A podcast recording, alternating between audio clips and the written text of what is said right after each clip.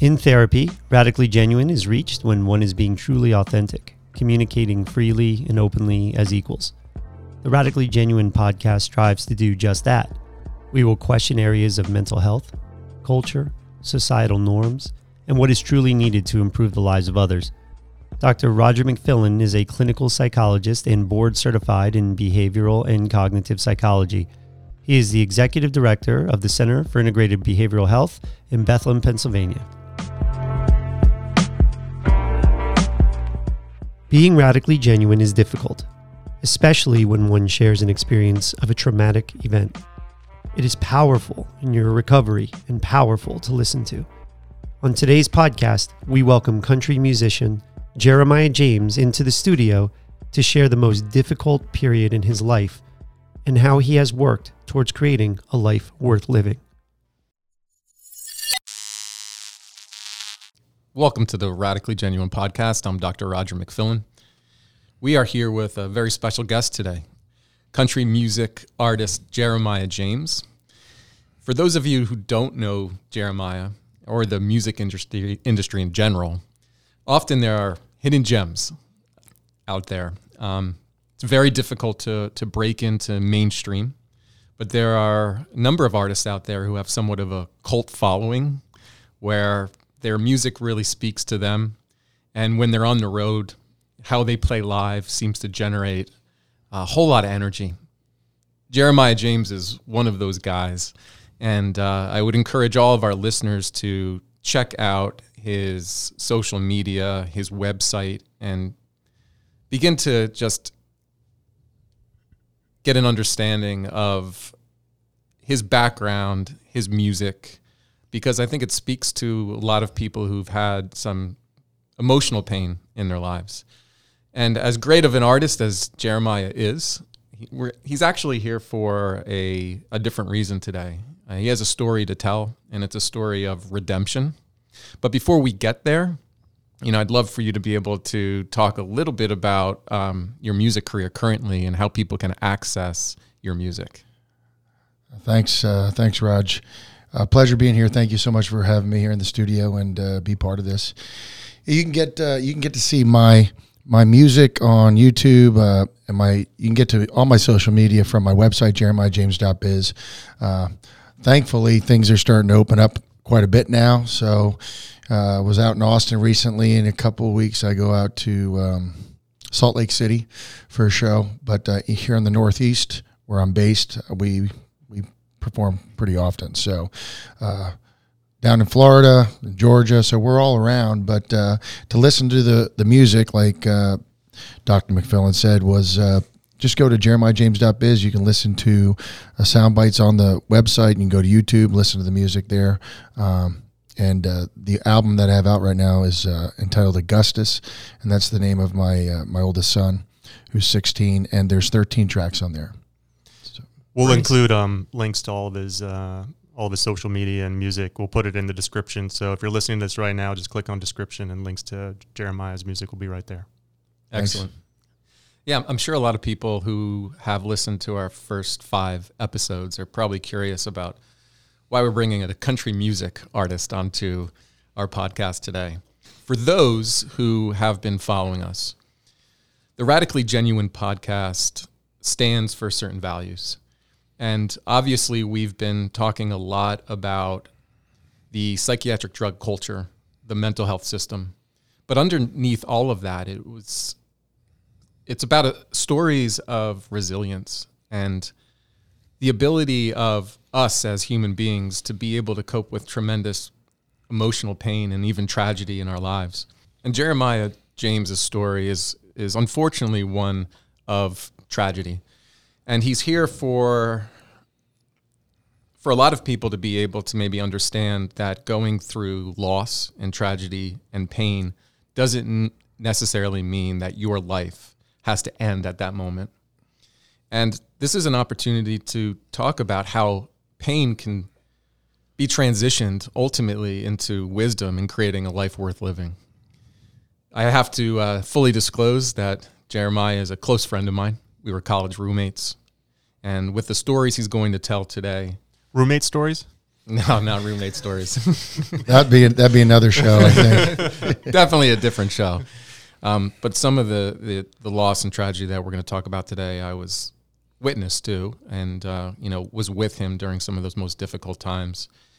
Um, so I kind of want to open it up, Jeremiah, if you can, you know, tell us a little bit about uh, your story, your background, and how you get to this point where you're sitting in front of us and we're talking about music. We're going to talk about family. Right. We're going to talk about resilience, strength, beliefs, and purpose. Maybe you can, you know, take us back to some earlier times. Sure. So uh, I grew up in a in a great family. My parents uh, were they provided a great um, home for myself and uh, four siblings. I was the second oldest out of five, and um, older sister, three younger brothers.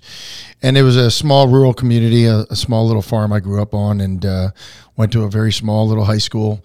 Um, but as I as I grew up, and uh, I just I was instilled with real good family values, and and I, I got to take my hat off to my my dad and my mom for instilling those things in me, and and as I grew up, um, you know, I, I learned I learned about you know great work ethic and all the things that uh, we I think uh, hold dear in traditional American values.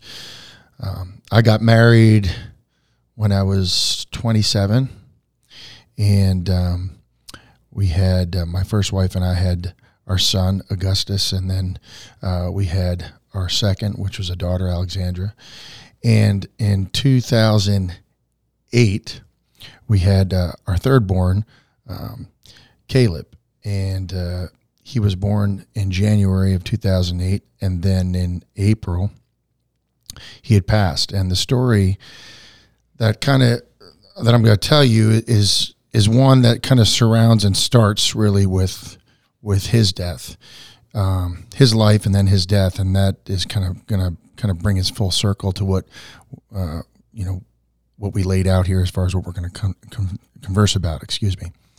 Um, so to make uh, to give you a glimpse of of how that happened, he was about three months old, um, and he was at my my ex in law's home.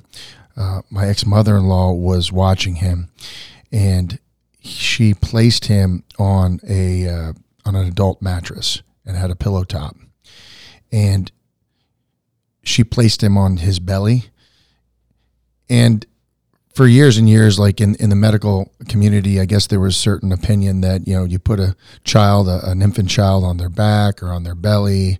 It all depended on, you know, if, I guess what kind of mattress, but it went back and forth like, like much does in the medical community as far as opinion of what you should do with your child. But, um, you know, on this particular day, I should back it up maybe a day or two before my, both my older, uh, children, my son Augustus and Alexandra, they were both sick. They had a stomach virus. So uh, on this particular day, like I said, uh, my son Caleb was being watched by my ex mother in law, and she put him on their bed instead of the child mattress, the child crib, and uh, she went to look after my older daughter Alexandra. She checked on him once or twice, twice from from uh, what we were told, and uh, the last time she checked on him, he was laying face down in the in the puddle of blood, and he had uh, he had uh, drowned in his own vomit and blood. So, as a young father at that point, you know, uh, you know, I was called. I was actually, I was working, and uh, you know, you get that telephone call, the telephone call that that you get isn't, you know, your son died. It's hey, there's something happened with your son. You you gotta you gotta come home. So, uh, you know, my wife at the time had called and said, "Hey, something's going on. You gotta, gotta come home." She called again when I was on my way home. Uh, meet us at the hospital.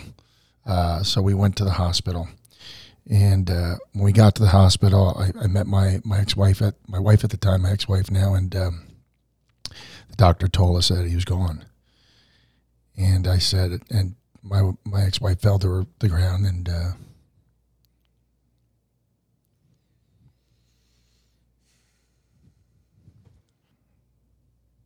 just give me a second.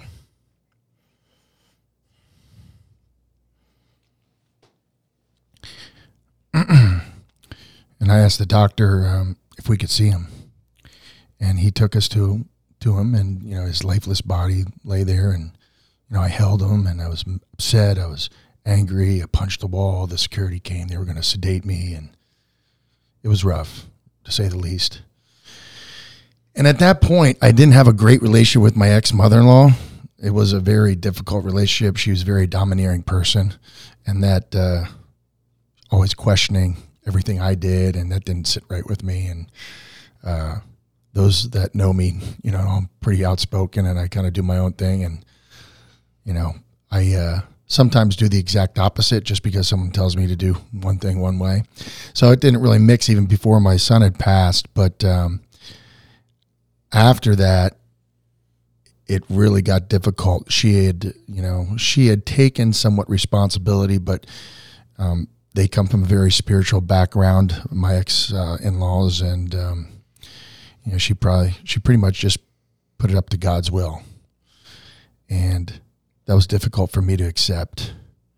Um, and as the as the years went by, um, it was more difficult to have a relationship with my my ex-wife at that time because you know it was almost like uh, you know he was just dead and gone like a like a family pet or farm animal or something. He was he was just not remembered. So it, it created a lot of problems with my my ex-wife and I at the time. And eventually it, uh, it led to the a divorce, you know, and um, we did have another child, and my ex-wife really wanted another child, and it turns out it was a, it was a it was a blessing. Um, I had uh, another little girl with my ex-wife, Adeline Hope, and she's incredible. Um, but at some point, when things were really bad, I remember arguing with my ex-wife and realizing when I looked at my children that they were holding their ears, that I couldn't be a father that I that I wanted to be if I was going to stay in that relationship. So, and I'm not here to ever promote, you know, divorce. Um, it goes strongly against my family values and how I was brought up. But when I realized that I, I was doing more harm than good, I knew that we had to have some sort of uh, separation and then eventual divorce. So, um, you know, that's that's kind of what happened, and the things that I went through. Can I can I go back? Yeah, go ahead. Um, first of all, I want to just thank you for your willingness to be able to share that story. I understand it's incredibly personal, incredibly painful. Um, I think a lot of our, our, our listeners out there have um, have gone through something really painful, some tragedy, and are trying to figure out ways to cope. You said in that moment when you found out that he passed, you, there was a lot of loss of control, mm-hmm. And you were even threatened to be sedated. Mm-hmm. Yeah. Can you tell us just what you were experiencing at that moment, and if we were there with you, watching you, what we would have seen? Well, you know, first of all, disbelief. I mean, you just you don't believe it. You just don't believe it. Even days after, you just don't believe what you saw. But you know, it was important for me to see my son dead. You know, because I still wouldn't have believed it. I, you know, I, I, wouldn't have believed it. So, you know, anger, uh, extreme anger, and uh, just confusion, and you know, not really knowing what side is up. It's not natural. It's just not natural to have your child die. And for me, what it what it haunted me for a long time and still does, it's still something that you got to deal with every day. You know, um, is how he died. So, you know, we all we all can surmise. You know, I'd like to go this way. I'd like to, I mean, none of us are getting out of here in these these bodies of ours. So uh, we're all going to die. But how you die, and, and for me, what haunted me, and and really what um, inspired me to write one of the songs on that album is called Caleb's Song. It's the last song on the album. Was that moment that he passed was extremely painful for me to think of what he went through. And uh, to try to come to grips with that as a father when you're supposed to protect, it's difficult. All four of us who are here today are fathers. And uh, we were talking before we went live on mic here that, you know, some of the worst things that could probably happen to you in life as a parent is to, to lose a child. And I think we all speak to this idea that we feel an incredible responsibility to, to try to protect them. Mm-hmm. And that loss of control when you're not able to do that is so incredibly painful. And I guess one of the things that I'm interested in knowing because I spent that I spent that night with you, mm-hmm. and um, you know, there's a lot about that evening that's kind of uh, burned into my memory because at the time I was studying to be a psychologist. Right. And there's nothing that prepares you in academic training to be a human and uh, to feel with somebody you care about and to feel that that loss. But I'm just curious to know, and maybe our listeners as well, um, in the short term, you know, the immediacy of that loss, the next couple days. Mm-hmm. What were the range of experiences you went through, and how did you begin to try to come to grips with what just happened and st- still be a father and still be a husband? Well, I can tell you that for a while I hit I hit uh, whiskey pretty hard, and that was for a good couple years after that happened.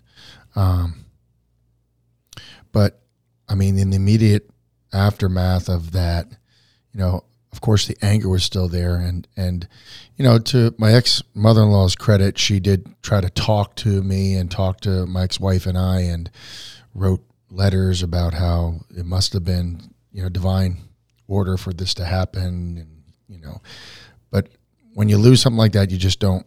It just doesn't sit for you, you know, and you know, I, I know I definitely, I mean, I had to see my, my lifeless son there, but I definitely had, you know, I had horrible visions, you know, I had crazy dreams at night that I'd wake up. I mean, like, uh, horrible dreams, like nightmares about, you know, pieces of him, like crawling across the floor, crazy stuff, you know, that had nothing to do with just, it was just horror, you know?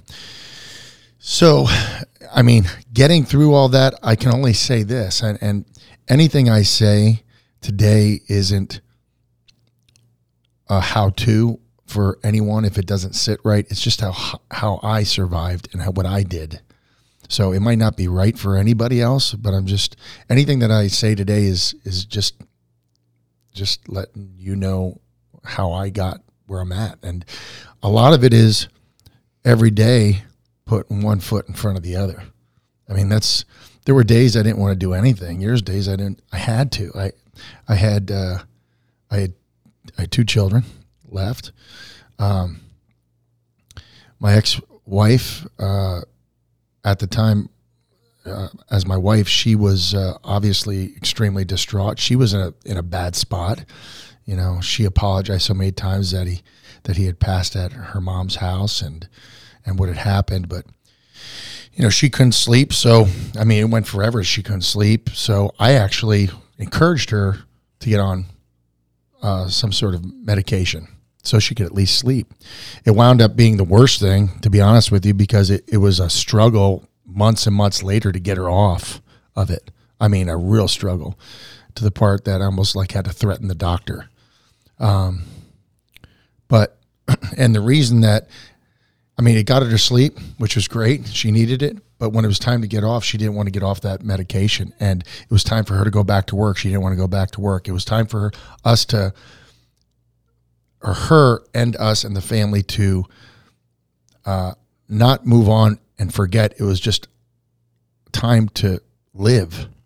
And, uh, you know, one of the difficult things was her family was almost working against that whole thing with her she should stay home. She should do this. It's, it's not good. But uh, you know, I chose not to. I chose not to use, you know, any any type of medication. Obviously, I drank, but that was like not immediately. That was like months and months after. But right after it happened, about a week or two, week and a half, week or two, is when she started taking meds so she could sleep. But you know, in all of my lack of control in the situation, one thing that I held on to as my my relationship with my son, the only thing I could control was that I felt whatever I needed to feel. You know, and and it wasn't always great. It was horror, you know, but I just thought, and this is like I said, only for myself. Um, I just thought I would cheapen my relationship with him by being numb. You know. So I remember the the subsequent days. I mean, one one night I went over and just hung at your house, and you and I just drank some Jack Daniels. Yeah, yeah, I remember. And um, we talked about a lot of, of, different things. I mean, I'm, I'm sure it's a blur for you that that evening, but we we just cried together. You know, we felt the pain even though we were drinking the Jack Daniels. Mm-hmm. And you know, I, I, I thought it was necessary that we cry together. Mm-hmm. That part of the grief process is that you feel like one the most important thing to to to do immediately is not only to be around people who love you and care about you, but to feel the pain of that loss because it doesn't go away, right? That that pain will not go away. You can numb it, you can get drunk that night. You can go to you try to sleep it off. But that pain will not go away. And it'll affect you in nightmares. It'll affect you in in illness, body pain, and it will stop you from being able to move forward in your life until you're willing to face what has happened and, and some way come to grips and take steps to create a life for yourself. So I'd like to turn the conversation to that that process. Let's just start with alcohol. Um, right. We as human beings, like, geez, we throughout history we look to try to change our experience.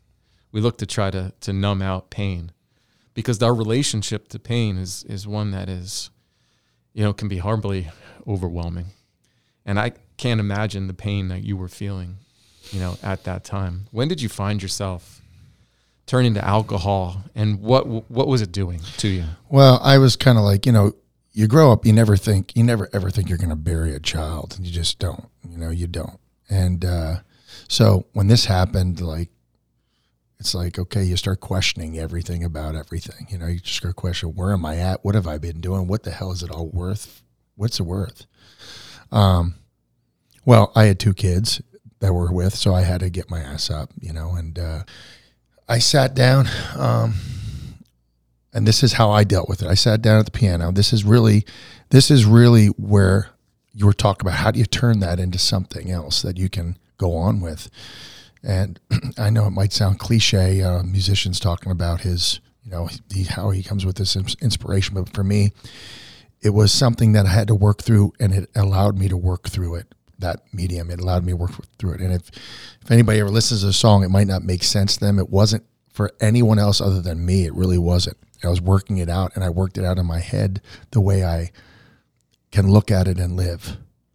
So, you know, in that in that poem or song or whatever you want to call it, it just it came down to me accepting that, you know, how he passed on that. I'll, I'll never be able to control and I'll never know why. I'll never know why. And as a parent that loses a son or a daughter, I could tell you that you are looking for answers like why the hell would this happen?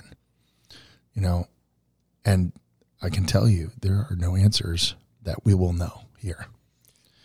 Uh, no matter where you look, who you ask, there are no answers.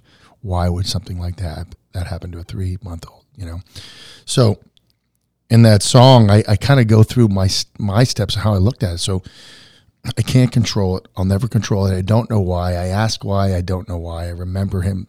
I remember these glimpses of his life, even though three months.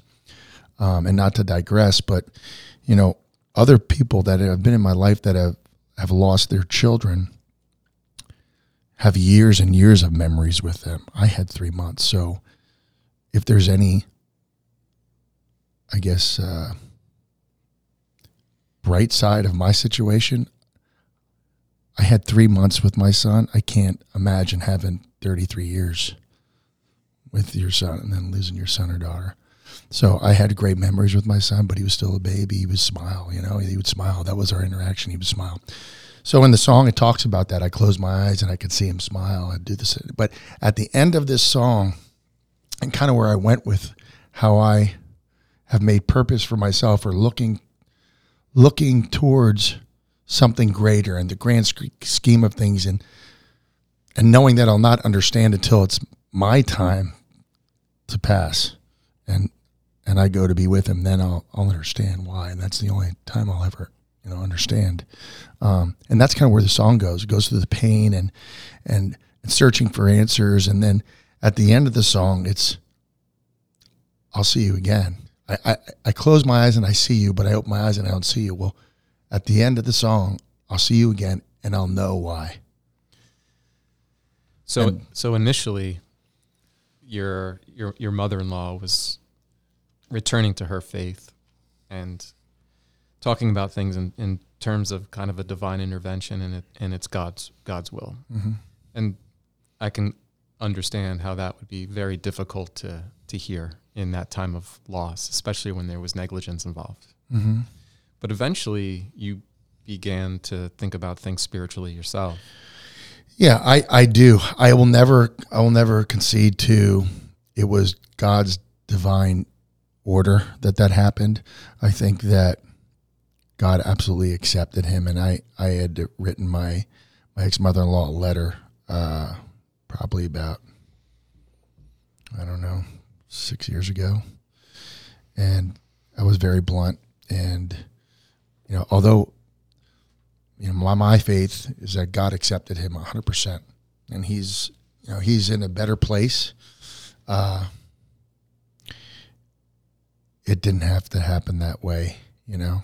I, I, don't I think that this, without getting like knee deep in in uh, religion or spirituality, you know, this is a uh, this is a war zone where we're at here. You know, there's there's definitely a lot of good, but there's a lot of evil that happens, and it's it's a battle. So I don't think. I don't think it was his time. I think it was a, a situation that somebody did uh, some things that were very, uh, very naive, and she was ignorant to some things that she shouldn't have been. To, you know, in in in watching my son. So, I don't think it was divine intervention. Yeah, I, returned to a spiritual place, but that spiritual place that I returned to is he accepted him 100%. I don't think it was his it wasn't his God's divine order that he passed that day, you know. And I was wondering so after everything in coping, so music helped with that. Yeah, music helped. I mean, I think uh, you know, idle time is what the devil's play playground, right? So I was doing 150 dates a year, man. I was I was running and gunning, and and when you're when you have purpose and other things in life, there's things that keep you busy. It's it's also I think it was good for my mind because you know, like my ex-wife, it took her forever to get back to work. She was just sitting at home and, and, and I'm not just not, I'm not saying she was just sitting at home. She was dealing, trying to deal with it at home by herself with no reason to get up and get in your car, go to work and be around other people. And I think that, uh, that was very detrimental and it could have been a lot more detrimental if she would have stayed home, you know, and, but in contrast, I was, I didn't, I mean, I was back I was back performing within two weeks because I couldn't I couldn't just sit and sit on my hands. I couldn't. So the way that you would view, I mean, I know when things happen to me that are not even remotely close to that, I sometimes will look at tragedy and I will look at the world around me and I will have a very different viewpoint of what I see around me. Talk.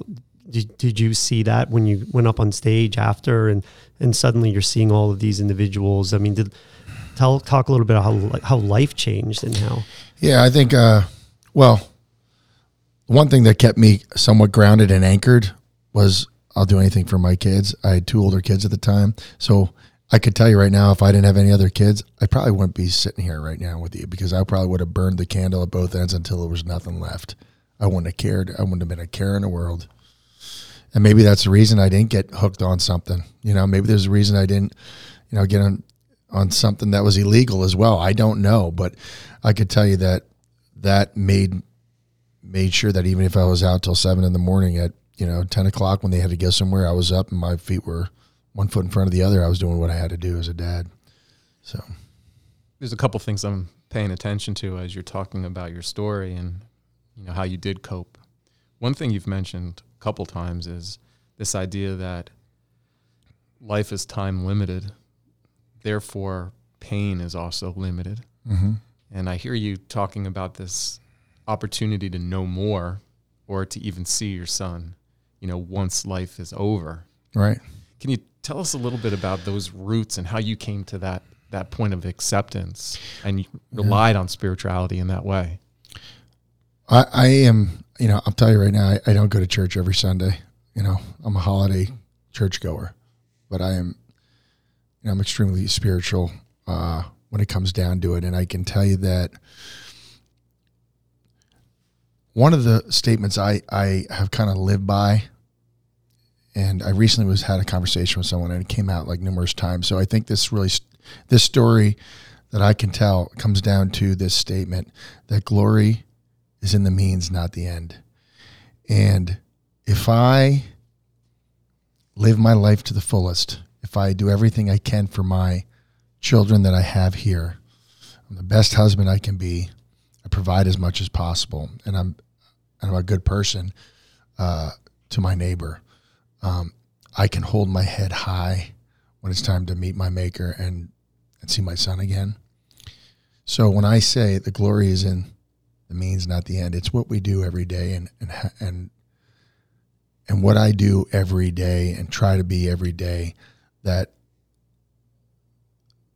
that to me is going to give me the opportunity to, to hold my head high in front of my son again. You know, and that's really what it comes down to for me.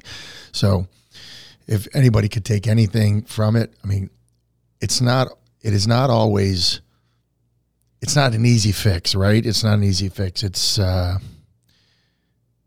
it's struggle. Sometimes it's it's it's stuff that you don't want to deal with, but you can't you can't be afraid. In my perspective, you can't be afraid to face it. You face it and then face it, and then either learn how to deal with that every day, and it, it becomes easier how to deal with it and to put your mind in the right perspective.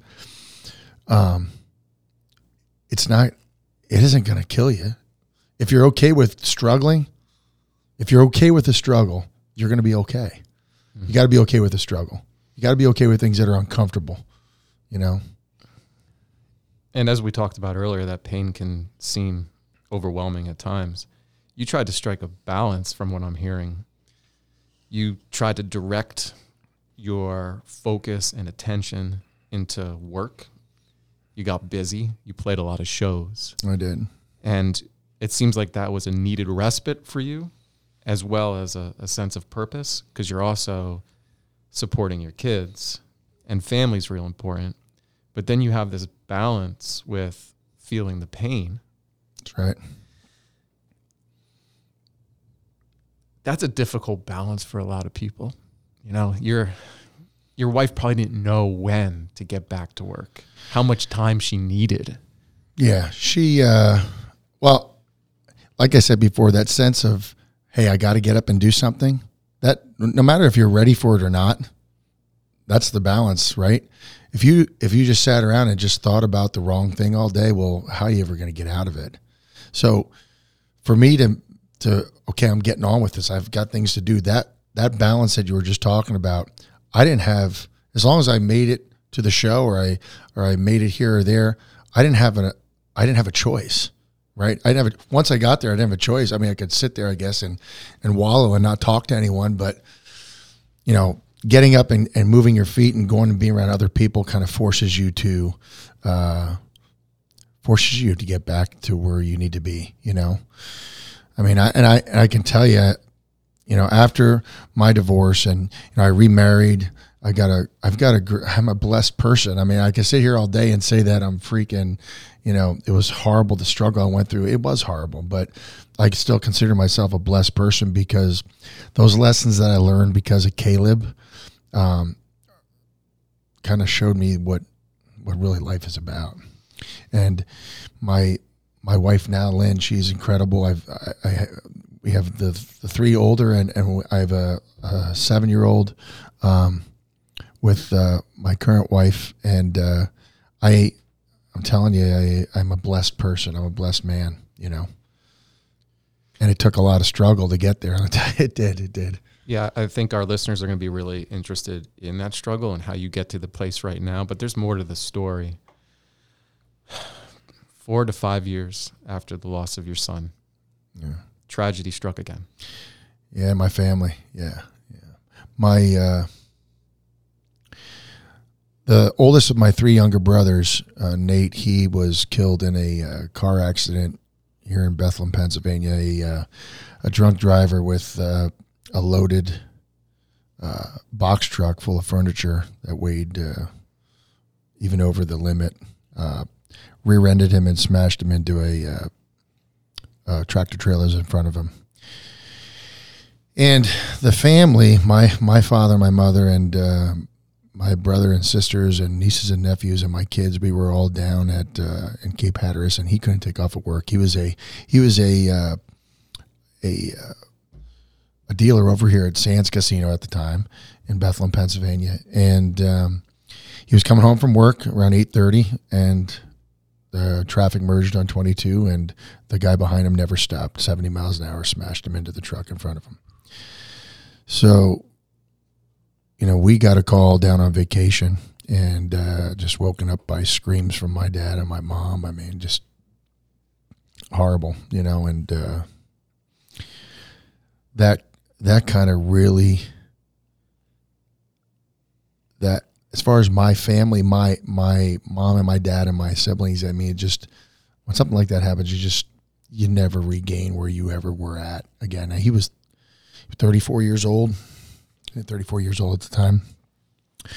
He was a great guy. He was a great athlete here in Lehigh Valley. Went down down Central Catholic, and uh, he went to Merrimack. Played football, ended his career at Kutztown University, college educated.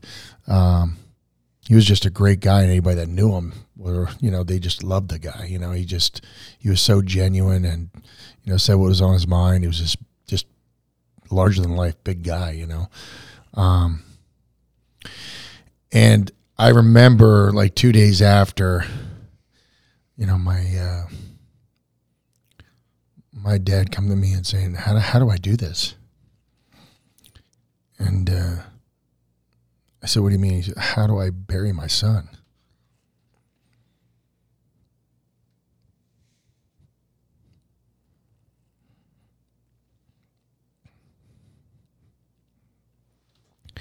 And I said. Uh, you take one foot and you put it in front of the other. like I said before, you know, I I had three three and a half months with my son um, Caleb. He had like 33 years, so you know, I, I tried to be there for my dad, but there were things he went through that, and him and my mom that I, you know, I don't, I don't know how to deal with other than saying, look, you know, he's looking down, and we're going to see him again. So let's make sure we do this as best we can. You know, my mom and dad, you know, they're not the same. Obviously, there's a huge hole in their heart, you know. But, uh, you know, they're doing well. They look at the positive things. We try to be as positive as we can. We have a, you know, they've got a bunch of grandkids, and and uh, four of uh, their children are still here, and so I mean they they've gone through it, but they have some really good times as well. But like I said, it's uh, in that kind of situation, I don't care what age. Obviously, like I said before, three and a half months versus 33 years must be a lot more difficult for them. They had birthdays, they had everything, you know. You have those uh, you have those memories, you have those photographs, you know. For someone to just be gone like that in such a, such a senseless way that that that was when he was killed, when my brother Nate was killed. It's uh it's a difficult thing. You know, it's a diff- very difficult thing. you said that um, really you're never the same, right? You, there, you're, there's a hole in your heart, and there's no way that you can let anybody know that that that hole doesn't go away, right? Yeah, it's it's it's just something. I all I can say is you learn to live with it. That is it. There's no day that you wake up and like, oh, everything's okay. It's never gonna like, you know, we talk, Raj, you and I talk politically. We always have. We talk about culture. We talk about all kinds of things. You know, I think a lot of times people look for the fix, right? There's a fix. There's a fix, right? So there's a fix. I can tell you that there's never a day that goes by that my dad feels like things are fixed. It's never going to be fixed. You know, I I walk around this earth and I know that when my, my when my son died, I changed. The world changed for me. It's never going to be, you know, as innocent as it was. You know, but that is something you have to come to grips with and it's easy to think that I just want to feel better. You know, I just want to feel better. Well, if you never face it, you you'll never you'll never get to a point that face it genuinely, you know, and honestly, you'll never get a point you'll never get to a point that you can live with it. I remember the aftermath of Caleb's funeral and I love remember the aftermath of Nate's funeral. And a lot of people, with the best of intentions, try to make you feel better. Right? They they're trying to they're trying to tell you or send a message that everything's going to be okay, right? And I think that's the human side of people who who really care. But I wonder and I question whether that's the right approach like that's not the time. Like the the time is to grieve or to feel the pain, to hug the people that are close to you. Mm-hmm. And you had a willingness to be able to accept that, you know, to accept that pain and to accept that nothing's going to be the same, but then still find a way to create a life of value and purpose. I try. I like to think of that. You know, 100. percent I like to think of that. I can say that there's a purpose for people to, for you to be around people when when you have a loss like that. I mean, there's a, that's a purpose. We're we're human beings. We we need the support of our family and friends, and and sometimes even though they don't say the right thing, saying something is better than not saying anything. Um, my true friends and family, you know, they know what we went through, but if I could give any advice to anybody, if if anyone would listen to that, it's not the it's not the conversation at the funeral. It's the telephone call three months later, when it's difficult, when you don't know what to say. Sometimes, as a supporting person in a grieving situation, it's okay not to know what to say. Just say something and and call maybe two weeks later, three weeks later when it's uncomfortable. What do you say? You know, what do you say? Just say something. Hey, I, I'm just thinking about you you know, and that'll help. That'll help that person uh, with the weight that they're the weight on their shoulders that they have. You know, kind of dis- disperses that weight a little bit. You know. Um, I forgot what you were asked. The other part of that question. No, I think you're touching on it's just the human connection, like just realizing that you're not alone. Right? That's right. Yeah, that's right, hundred percent. And uh, you know, I, am a lucky person. I mean, I got I've got great friends and they've done that, you know.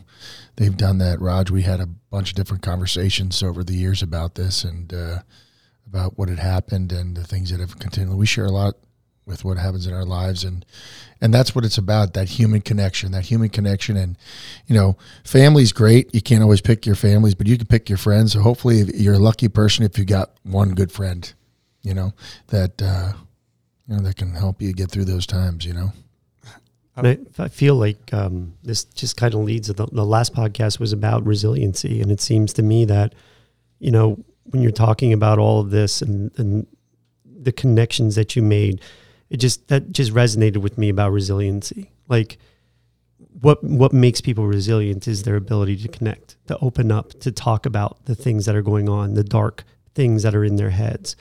Um, can you talk a little bit? I mean, I know music probably may have helped with that, but talk a little bit about that. I think our audience, a lot of what we hear is that, well, it's not easy for me to do, right? It, I go through this and I can't do it. I just can't do it. But it seems to me the resiliency, there might be, it's, it's about connection. Am I wrong? No, I tell you, uh, the first time I played that song, Caleb's song, uh, at a performance, uh, well, it was very difficult to play it. Like I could hardly get through it. I was probably like a blubbering mess because the the, the words meant so much.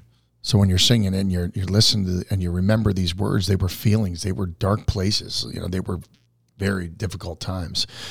Uh, the first time I sang it professionally in the studio for recording, at the end of it, I, I mean, I could, I was, I was down, dude. I was not like, I was. It was rough, but you know, when you do it as many times as I've done it, um, now it becomes uh, a song of hope, you know, and that's if you ever get the opportunity to listen to it, it hopefully it, that makes sense. It made sense to me, and that's why I wrote it. It's a song about hope and about purpose and about faith. I think that's a good segue to kind of where you are now. But I do have like some more questions. I think the three of us here have not gone through that type of tragedy, No. but you fear it, right? Oh God, yeah. I, Yes. What, you know, our worst nightmare, and there's nothing more human than kind of getting caught up in that story, is fear of, of loss, of losing somebody who you love so deeply that you question whether you would even want to continue to live if they were not there. A child, uh, you know, fits in that in that category. Yeah, I could tell you that. I mean, if I was diagnosed, I would definitely have PTSD, 100%. Like from holding my son, seeing him, and going through that. I can tell you my phone's off over there, but I can't wait till I turn it back on because I fear that more now. Because if that's happened, like I, I fear that my son got to his orthodontist appointment because he's driving now. You know, I fear, and and my wife, uh, she's awesome. She knows this about me, and you know, I tell her, you know, let me know when you're back at work. Let me know. But once something like that happens, you definitely have like a, you've got a different way of things. It's it always used to be, oh, that happens to other people. Uh, it never really came close to me, losing a son or losing someone uh, close. But after that happens, you have like a hypersensitivity to that, you know, to that possibility. So it runs through your head like it. It's almost it could it's obsessive. It could be. Uh, it could be anti-productive and, and cause strain in relationships, but it's still what goes on in your head. So, you know, you just you deal with it as best you can, you know. You said something that's really important and themes that we're going to touch on in this podcast as we move forward. You said I have PTSD. And there's a question, you know, in in our field whether we can call something a disorder when it's so normal. Mm-hmm. I can't imagine feeling any other way than how you feel. Yeah. I can't imagine thinking any differently than how you think, given what you've been through. Mm-hmm. And how can we call something, you know, a, a disorder, right. you know, when it seems like it's such a natural adaptation? And I, I know the counter argument here is, um, you know, the thoughts and the feelings are, are normal. Um, but what I'm impressed with is your way of your way of coping with that. Let me give some examples. And we haven't talked about this, but your son recently got his licensed and he's going to a school now that's like 45 minutes to an hour away. Mm-hmm. And he's put in a position to have to travel on the same highway mm-hmm. in which your brother died from a drunk driver. Mm-hmm. But I, I've noticed that you are in no way um, over controlling the situation and preventing your son from living a free life. How are you doing it? Well, that's subjective. um, if you ask my son, he'd be like, "Oh my god." my son leaves in the morning, he'll call me because I'm most of the time I'm gone by the time he leaves in the morning doing something. But he'll call me, or if I see him in the morning, he'll text me when you get there. And most of the times I call him when he's supposed to be there. Dad, I'm just pulling in. uh, I've like been obsessive with not tailgating, all the right stuff. Stay off your phone. Don't be texting. If you got to answer a call, you know, make sure it goes to Bluetooth. Don't look down. And it's funny because he was an offender bender. I told you about this. Didn't I tell you about this? They were going real slow on 22, probably about a mile away from where my, my brother had uh, had got killed. And uh, he hit this this couple in front of him, and uh, there was hardly any damage to the to the uh, bumper. And uh, he's got to pay for it now. It's like a thousand dollars I paid for it. We didn't we didn't have to claim it. They were good enough for that. And uh, I think I try to control everything I can control, and I can't uh, rob a life from. And it's it's sometimes it's difficult to uh, to draw that line. Um, you know, you want what's best for your kids. At the same time, you, you want so desperately for them to be safe. Um, at some point, you got to like trust, you know? Mm-hmm. Know, that's it. You, you used a word that I was thinking of, and it's control, right? You, Right. You try and control as much as you can because, I mean, God forbid something happens and Mm-hmm. you didn't do all the things that were in your head. You then, you know, almost hold yourself responsible for not trying to control it more. I Oh, Those yeah. are the things that go through my head. Well, I could tell you a good example of that is like even with my uh, my ex mother in law. Like I, I'm not an easy person to like. I'm, I'm sure I'm not an easy person to be uh, an ex wife of. Like my ex wife, probably if you had her in here, she'd be like, "Oh my god, he's a freaking mess. He's horrible to deal with." But like even with my ex mother in law, like I have a hard time having my older three when they were younger, or my older two with her because God forbid something would happen again.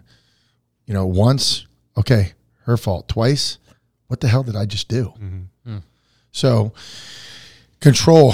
Uh, it's you know, I think it. I think it's healthy to a point, and on a continuum, we're all in different places on that continuum, right?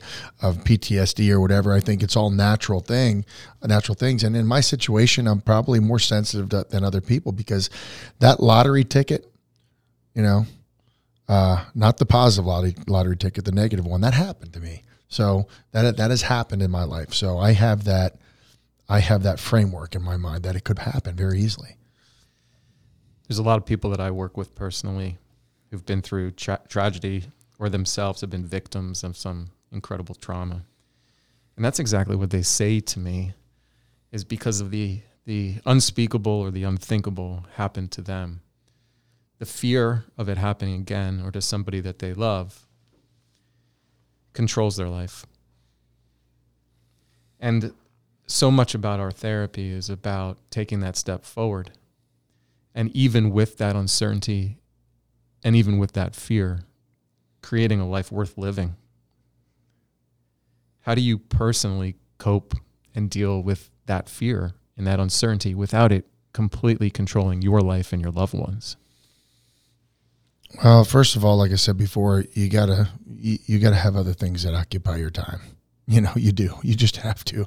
If you don't, then you're you're you you can very easily let your brain run amok. So, you know, do I worry about my son getting to school? Yeah, but I also have 15 other things to worry about. That that in that moment, if that was the only thing I was worried about, and I was sitting at home, I'd probably be calling him like every two minutes. Where you at? So, how did I learn to cope with it? I think is you know, I've always, I've always tried to pack as much as I could can into a bag. You know, a hundred pounds of whatever into a fifty pound bag. And my life is crazy. My wife would tell you he just doesn't stop, and I don't because I just don't think I have enough time to do stuff that I want to do. And I sometimes my eyes are bigger than reality, and I think I could do this, do that, do that, and I wind up running until I'm crazy. So one of the things that I that I think is important in my life that has allowed me to move in a positive direction is is you know being passionate about things and and uh, being involved as much as possible in the things that you just feel passionate about you know um, Did loss change your perspective on on life? So more specifically, you're talking about running yourself into the ground. You're talking Yeah. a lot of things you want to accomplish. Oh yeah, I mean we got a limited amount of time, so I mean could be over any minute. You know, I often think about that. I'm I'm getting older. You know, I put some weight on I probably shouldn't have put on. So my dad's worried about my heart, my you know my blood pressure, and and uh, you know I keep crazy hours and flying here, flying there, doing whatever I do with music and. I understand that there there's a there's a possibility of running myself ragged, but I just I just have a I just have something about me that I need to keep going. You know, I don't know what it is, but I can't. Uh, it's very hard for me to sit back, like even on a Saturday or Sunday. My wife will be like, "Can't you just come sit for a little bit?" And I, so I got this and this and that to do. You know, so I just uh, that's not how I am. I don't know why, but it's not how I am. Were there things that you were doing that you considered unhealthy that over time you've you've come to terms with and, and have moved out of your life? As far as control, or Not even control, just you know, um, performing music. Um, I try. I try to. Uh, I don't try to drink as much. I've definitely cut back. Maybe some of that is uh, I'm not. I, I'm not as young as I used to be. mhm. But I also want to get up and be productive the next day. So I don't. Uh, I mean, there on occasion. Let me tell you, I do partake, uh, but uh, I don't make it a, a normal night out for me anymore when I'm performing to to drink that much. I mean, there's a good spot to get. We all likes to relax and have a have a drink and kind of get a little uh, loose, and that kind of helps with entertainment. It helps with Mhm. performing. It helps with musicianship, and I get that. Um, I'm just not willing to be the guy anymore that uh, drinks all that. You know, I just don't do that anymore. Mhm. 20, 2020 was a challenging year. Was Um, yeah, You and I talked a lot throughout the year. We've seen some profound, profound shifts in culture um, over the past few years. And uh, recently, you and I have had conversations about, you know, what is the purpose of our lives? What do we want to do with the rest of our life? We care about our, our kids, but we also would care about our kids' kids. And we begin to think about generations here.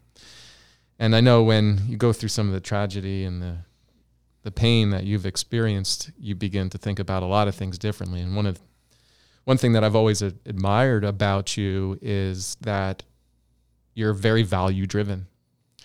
And a lot of people that are in my life become influenced by um, wanting to be part of the group, for Mhm. for the for lack of a better word. Um, you know, some of the things that people fear the most is just being rejected. So it's very easy to kind of just follow along what other people want you to believe or what you what you're told. And one of the purposes of starting this podcast was that I personally and professionally was tired of a lot of the messages, especially in mental health. It's this idea that pain is something to be avoided and it's a symptom of some disorder or disease. It manifests itself in multi-billion dollar psychiatric drug industry. But I'm starting to see a population of people who fail to have some of the skills and abilities that you so beautifully spoke about today and don't really believe in their own ability to handle challenges. In fact, so many people are just numbing themselves out with drugs, television, pornography. Like it's just a, a constant dopamine hit of trying to get through the day. And the messages that are constantly sent to us are that you're fragile. Here's a disorder. Here's an accommodation. Here's a label. And we're trying to change the messaging around that. Um, in our last podcast, we talked about our greatest generation, the World War II generation, Mhm. and what they had to endure. Yeah. You know, we're talking about 18, 19 year old, 20 kids storming a beach.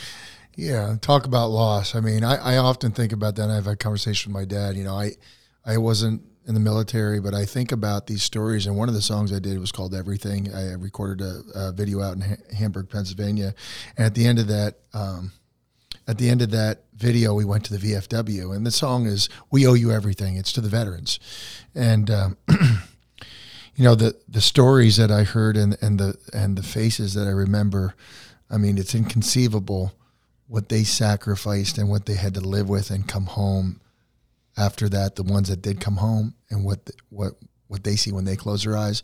So, you know, my story might sound like it's it's a very horrible, tragic struggle, um, and it was. I'm not saying it wasn't, but there's generations in this in this country of of folks that went through that times ten.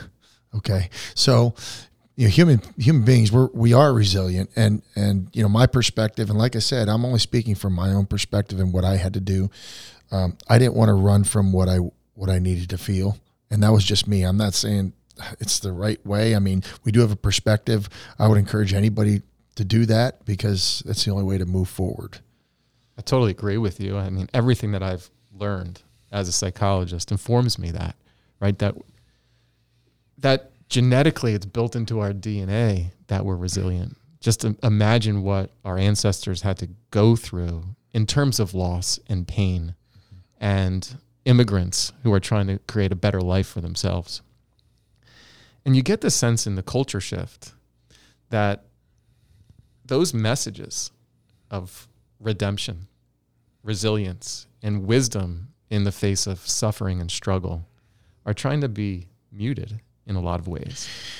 Yeah, be dependent. Be dependent on the government. Be dependent on uh, be de- dependent on your psychiatrist. I mean, de- be dependent on the drugs that they're giving you, and that's definitely the message. I mean, um, you know, I spoke a little bit about how I was raised, how I was raised, and uh, you know, it was uh, the school hard knocks, and you know, you learned through mistake and you were held accountable and you also reap the benefits if you were successful. So it wasn't it it as a father now that i look at where we're going in our culture i need to try my hardest to create an environment of the same type for my kids so they can find the, their passions in life and they can be successful um, and they have their goals and it's a goal driven a thought process, really. I mean, it's a goal driven um, way of looking at life and perspective. This is where I want to be. This is who I want to be. Um, and if we continue to go on the path we are as as a society, as a culture in this country, um, that's going to be stifled and limited.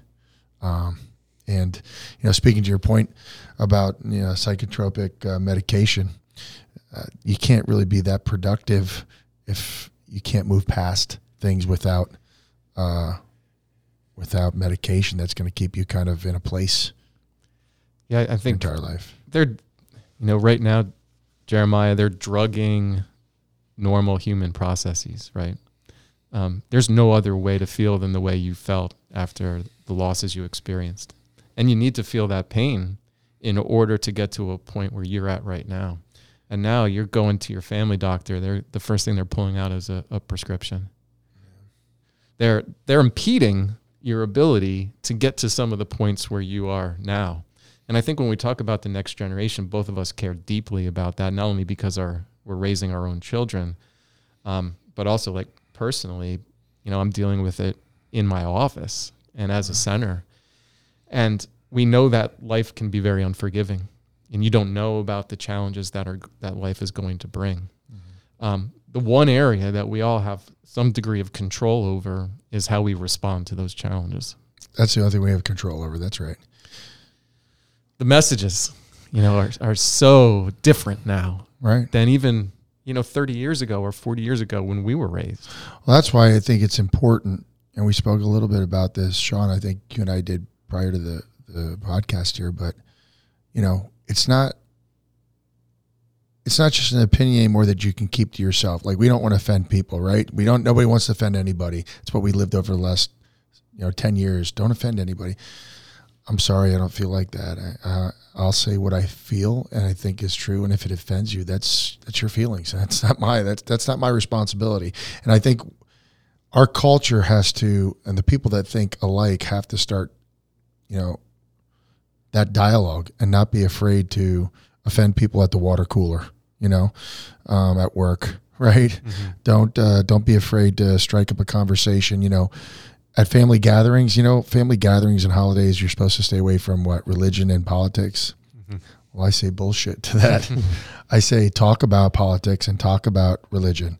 You know, uh, that's a whole other rabbit hole we can go down. But I, I really feel the church has kind of like stepped away from uh, its due its responsibility in a lot of things that have have happened recently. So I agree with that. I think our, our second podcast, the number one uh, thing was the top 10 things to keep a life of misery. Number one was avoid discomfort at all costs. right, And so when we're talking about earlier how it's it's uncomfortable to talk about certain things, like it was uncomfortable, you know, most people say, well, how can you even talk about what you went through? But the discomfort, you have to face it and you have to go through it and you have to be able to talk about it. You got to take a stance. All right. And I think that's, you know, I want to, I want to hear your opinion on that with, with our next generation. Do you agree that, you know, as an educator myself, I always say I want our students to learn how to critically think, look at both sides, but take a strong opinion, you know, with when they have uh, research and everything else, and then stand your ground. Well, I think when it comes to education, it's not the educator's uh, responsibility to teach those to teach kids those things. The educator's responsibility to teach them mathematics, literature, um, and American history, um, the facts, um, all those other things. Uh, be a critical thinker. That should come from home. Values should need to come from home. I'm not. I mean, those folks that know me know that I'm not I'm not soft spoken when it comes to these things. I'm pretty um, ostentatious with how I react to certain things that are going on right now, and it's gotten me in some trouble. You said something that was really important regarding critical thinking. And I feel like that's getting lost.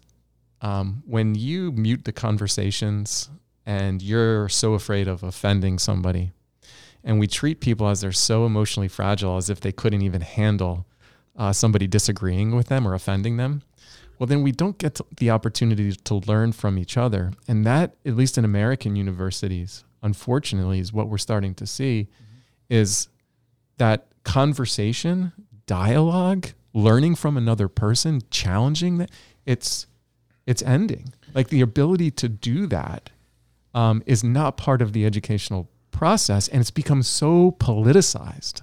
That's what I meant by by critical thought is that that ability to look at both sides. Right now, you're only getting one side, and Yeah. that's what needs to stay out of education. You're only get yeah, that's right. You only get one side, and that's why we have to like we have to support like organizations like Turning Point USA. They, they you know people are going. There are people that feel are the way we do. They're going to college campuses. They're trying to talk to people, and we got to support those those uh, organizations because at the end of the day, you know what made this experiment in this country, you know, the United States, so great is you could have different opinion and debate about different opinion. What's so scary about today is that the media and and you know major corporation they're all trying to stifle the other viewpoints that they don't want to be uh, to be addressed. They, they don't want any of those things to come out. They just want everyone to think and feel this way. And if you feel any way different than that, you're a dangerous person. I mean, it's just crazy. So we really have to support those free thinkers out there. And even if they don't, you know, my if I could say something to the people that that are that are very liberal in their thoughts, or or however you want to say it, uh, you know, at least respect other opinion. And it might not be something that at the end of the day you agree with, but you have to respect that they have that opinion, you know, and you have to let them have that opinion. Um, I uh, I like to hear what people have to say. I make my own decisions about what they say, and I'll I'll, I'll get through that process of figuring out. I just don't want to be told one thing, and uh, or my children told one thing or one perspective, and uh, eventually, if that's all you hear, well, I guess it's like brainwashing. That's what they want, right? Yeah, you speak to something that's really important, and I know that you and I believe this 100% is that everyone has the right to live their life according to their own personal values, right? And that's something that's inherent and that's provided to us not only through constitution but also um, just as being a human being afforded to us by a greater authority, right? So nobody really has that ability to come in and tell you how to live your life as long as it doesn't harm someone, someone else, else's, right. right? And that's something really important to, to live by. And as a psychologist, it's one of our ethical values that you respect the right of everybody to live the life that they choose, right? Without coercion, without control. And it feels like one of the shifts in society has been to alter that, at least in American culture. Um, there is a message that you have to follow. And because we have the ability to communicate now through so many different means with the advancement of the internet and social media, what is really concerning is alternative viewpoints are being censored if they're not aligned with the, the message. And in the mental health industry, you know, the message is that there are certain disorders, and those disorders are treated with psychiatric medications, and that's valid and that's reliable. But the alternative message is what we're sharing here is that that's not valid. That's not reliable. There's science out there that supports it. There's history in us as human beings. And the entire message, um, and that what you're sharing today, is that we can we have such unique perspectives. I need to learn from you. I learned from you today um, because I can only understand how you live if I know your story, if I know what you went through. And that can't be done 15 minutes. Mm-hmm. That can't be done one day I meet you. It has to be a process that I have patience for. And so when we look at your actions or behavior, out of any type of context, we don't really know what function it serves or why you act that way, right? Right. right. You, who you are as a man, is based on a culmination of all your experiences from when you talked about your experience within your family and how you were raised and those personal values, but then also the tragedy that unfolded in your life and how you responded to it. And so I know when I see how you respond to your son and what you want for him, or I see how you react in a, a, a certain situation, I can always step back and say that makes sense right, right, for what he's gone through, and I can respect that. If someone doesn't know you or know what you've gone through, you're vulnerable to judgment. You're vulnerable to be providing a sham diagnosis. You're vulnerable to the coercion and control of somebody who has different values than you. So when we talk about mental health treatment in this podcast, we're also talking about freedom. We're also talking about independence, personal rights, and your ability to create a life worth living for yourself and your family. Right. Yeah, that can't be summed up. I think if I'll tell you right now, what spoke to me about what you just said is there has been some, there are there have been people that have have gotten a glimpse of something that I've done or how I've reacted that probably have a totally different idea of uh, who I am, and I'm okay with that because I don't really care too much about what people think about me. But um, I think you're exactly right, and if you put it into the into the framework of therapy, how does that? I mean, if I went in, hey, I'm, I'm feeling this way about, uh, I'm really depressed. Uh, well, we're going to start you off with this here. Let me write this down for you they're getting 15 minutes, right? You're getting 15 minutes to find out who I am and why I acted that way you know, rather than more of a, a holistic approach of what it, let's let's let's give this some time. Let's work this through. You know, I think there's definitely a lot of uh, a lot of meat in what you just said, Raj. And your story here kind of takes us through that journey and how you get to different places at different times and then how you learn from it. And that's a that's a message within this podcast is that your pain can serve you to create that life that you want to live. Now, ultimately, you can talk to people in your life, whether that's your family or your friends or someone in your church community or even a mental health therapist. It doesn't matter who that person is. It's your journey, and you're learning to be the most effective that you can be in response to what you've been through.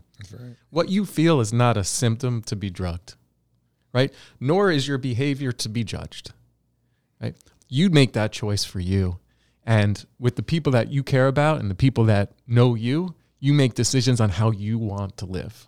The truth is the truth. And to bring it full circle, you know, at the end of my life, when I go and meet my maker and see my son, uh, I want to know that I, no matter how difficult it was to say the right thing, to say the to say the the truth, I said it, and whatever happens, happens.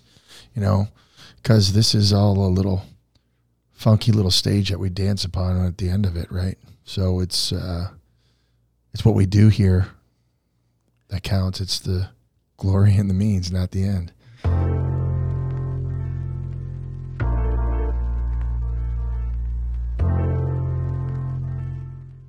Listening to a podcast may be therapeutic, but it is not therapy. Always seek the advice of your mental health professional. If you are in a crisis or you think you have an emergency, call your doctor or 911. If you are considering suicide, call 1 800 273 TALK to speak with a skilled trained counselor. If you found this podcast interesting, please share it with a friend, subscribe through your podcast app, and engage with us through our social channels. And if you are concerned about a friend or family member, reach out. The six magic words, I was just thinking about you, may make their day. Thank you for listening.